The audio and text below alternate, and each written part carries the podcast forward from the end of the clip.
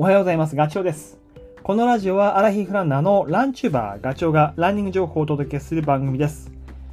走りながらや隙間時間にでも聞いていただき、走る気持ちがスイッチオンになり嬉しいです。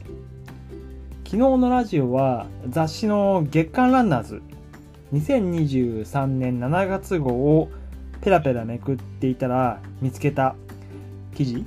の話 YouTube で再生回数49万回のランニングで役立つ筋トレの話なんですよね。えその動画はすごく役に立つと思うので、あのぜひ 見てない方は、昨日のラジオのコメント欄に URL が貼ってあります。でね、その、そ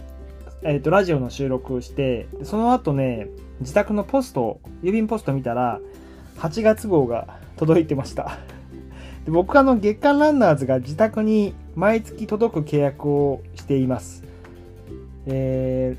ー、ランナーズプラスメンバーズですね、名前が。年間7800円。それを一括払いで払うと、毎月1冊880円かなランナーズが送られてくると。だから、12冊送られてくるんで、それだけでもお得なんだけど、加えてね、特典として過去12年間のえ昔のランナーズがあのネット上でデジタル版で読み放題なんですよ。だから僕たまにそのラジオのね、まさに ネタ探して今話してますけど、いろいろと引っ張ってくるあのネタ元としてその昔のランナーズ見たり、あとはランニングの練習メニューでなんかいいのないかなとか、えーまあ、シンプルにモチベーションを上げるために見たりとか、たまにしてます。でね、その年間契約をすると、まあ、その他に、まあ、ランナーズがやっているチームに入れる権利、これまたちょっと入会金とか1000円って書いてあったかな。がかかるんだけど、それとあと、アプリでタッタってあるじゃないですか。あれのイベントに参加できたりとか、そういうものもあります。僕はその定期購読で送られてくるものとデジタル版を読むことぐらいしか利用してないですけど、まあ、気になる方はね、ちょっとネットでランナーズプラスメンバーズっていう風に検索すれば出てくると思います。はい。えー、で、今日のラジオはね、その早速 8月号が届いたので、めくってみたわけなんですけど、あのーちょっと気になったのは表紙ね。最近、女性モデルドンっていうあのランナーズの、まあ、イメージ。多分そんなこと持ってる方いると思うんですけどそういうイメージをね。変わりましたよね。これね調べてみたら2022年の10月号までは女性ランナーがあの走ってるやつ。11月から変わってる。女性モデルじゃなくなったんですよ。で今回の8月号ももう商品っていうかシューズがバンと厚底シューズが並んでる、まあ、それでパッと見れば内容がわかるんでね。ありがたいですけどね。まあでも女性ランナーのあれもあれで良かったなと思うんだけどちょっとこれあの方向転換したんですね。表紙の作り方ね。はい。で、そのね、今日は、その厚底シューズの特集記事が、なかなかこれ、面白いというか、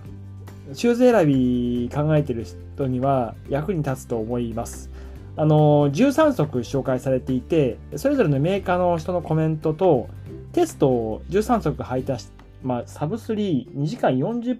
45分とかの読売新聞の記者かな？が履いた感想が載べ載ってました。えっとね、13足っていうのはニューバランス、アシックス、プーマ、アディダス、ホカ、サッカに、アルトラ、アンダーアーマー、デサント、ミズノ、ヨネックス、オン、ブルックス。これの13足ですね。なぜかね、ナイキはなかった。ナイキも載せてほしかったんだけど、なかったな。まあ、あのちょっと厚底シューズ。あの、カーボンが入ってるとか入ってないとかはちょっと置いといて、厚底っていうことで、あの、気になる方は、あとは、買い替えを考えてる人はチェックしてもいいかもしれないですね。もう厚底シューズも登場してだいぶ経つわけで、もう多分一度は履いたことがあるもしくは何足も履いてるよっていう方も多いと思うからまあ今度買うとなると厚底シューズ 厚底シューズから厚底シューズへのブランドスイッチとかねもしくはバージョンを上げるとかっていうことになるんだろうね。でそう話を元に戻して記事の中で面白いのはねあのー、まあ内容はね実際読んで手に取って読んでもらいたいんですけど要はこれ読んでね面白いなと思ったのは厚底シューズが登場して変わったことっていう 10, 10のことっていうふうなことでタイトルつけて、まあ、アンケートを取ったのかな。そういう仕立てで作ってるんですよ。あの2ページ。10のことって何かっていうのを話をするとあの昔と比べてどう変わったかってねいうことなんだけどまあシューズの値段が上がりましたねっていうのが1つ目。これはおっしゃる通りで最近ね もう2万円台っていうのがなんか普通になってきてて1万円台の厚底見るとあこれあの寝頃感あるじゃんって思っちゃったりとかする。確かに、うん、値段は上がった。それから2つ目がシューズの重さが変わったって。えっ、ー、とそうね。厚くなれば重くなるっていう風にまあシンプルに考えちゃうんだけど最近はその素材をいろいろとこう考えているからまあ重い靴もあるんだけどこの厚さでこの軽さっていうのもあるアッパーの素材がメッシュ素材になって、えー、軽量化にこう集中的に取り組んだっていう靴も出てきてる3つ目3つ目はねマラソンランキングの100位のタイムが速くなった。これはわかる。えっ、ー、とね、50歳の1位が2016年が2時間33分。対して2022年は2時間29分なので4分早くなってるね。これって40代も60代もだいたい4分ぐらい早くなってる。2016年、まあ、この時の記録は、まあ、カーボンシューズ出てきてたのかな。まあ、そのぐらいの出てきたか出てきてないかぐらいで、まだね、薄い靴を履いて勝負してる人もたくさんいた時だと思うので、まあ、少なくとも22年は もう100%って言ってぐらい、言っていいぐらい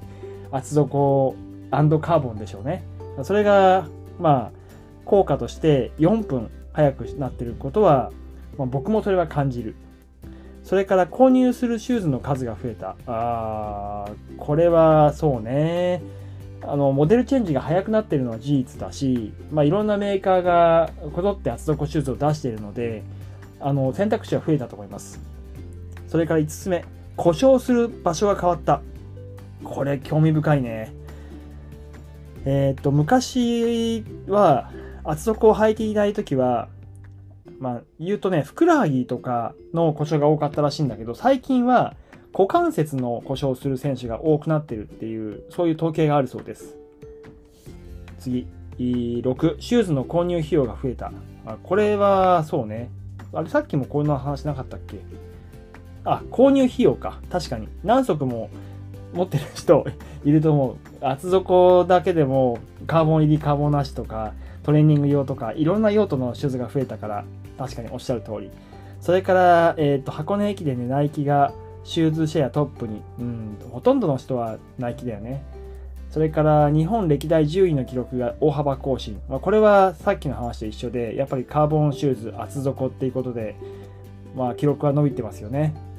で、シューズの厚さに制限がかけられた。これ9番目ね。これもおっしゃる通りで、トラックで走れる、えっと、高さっていうのは決まった。厚さが25ミリ以下かっていう制限ができた。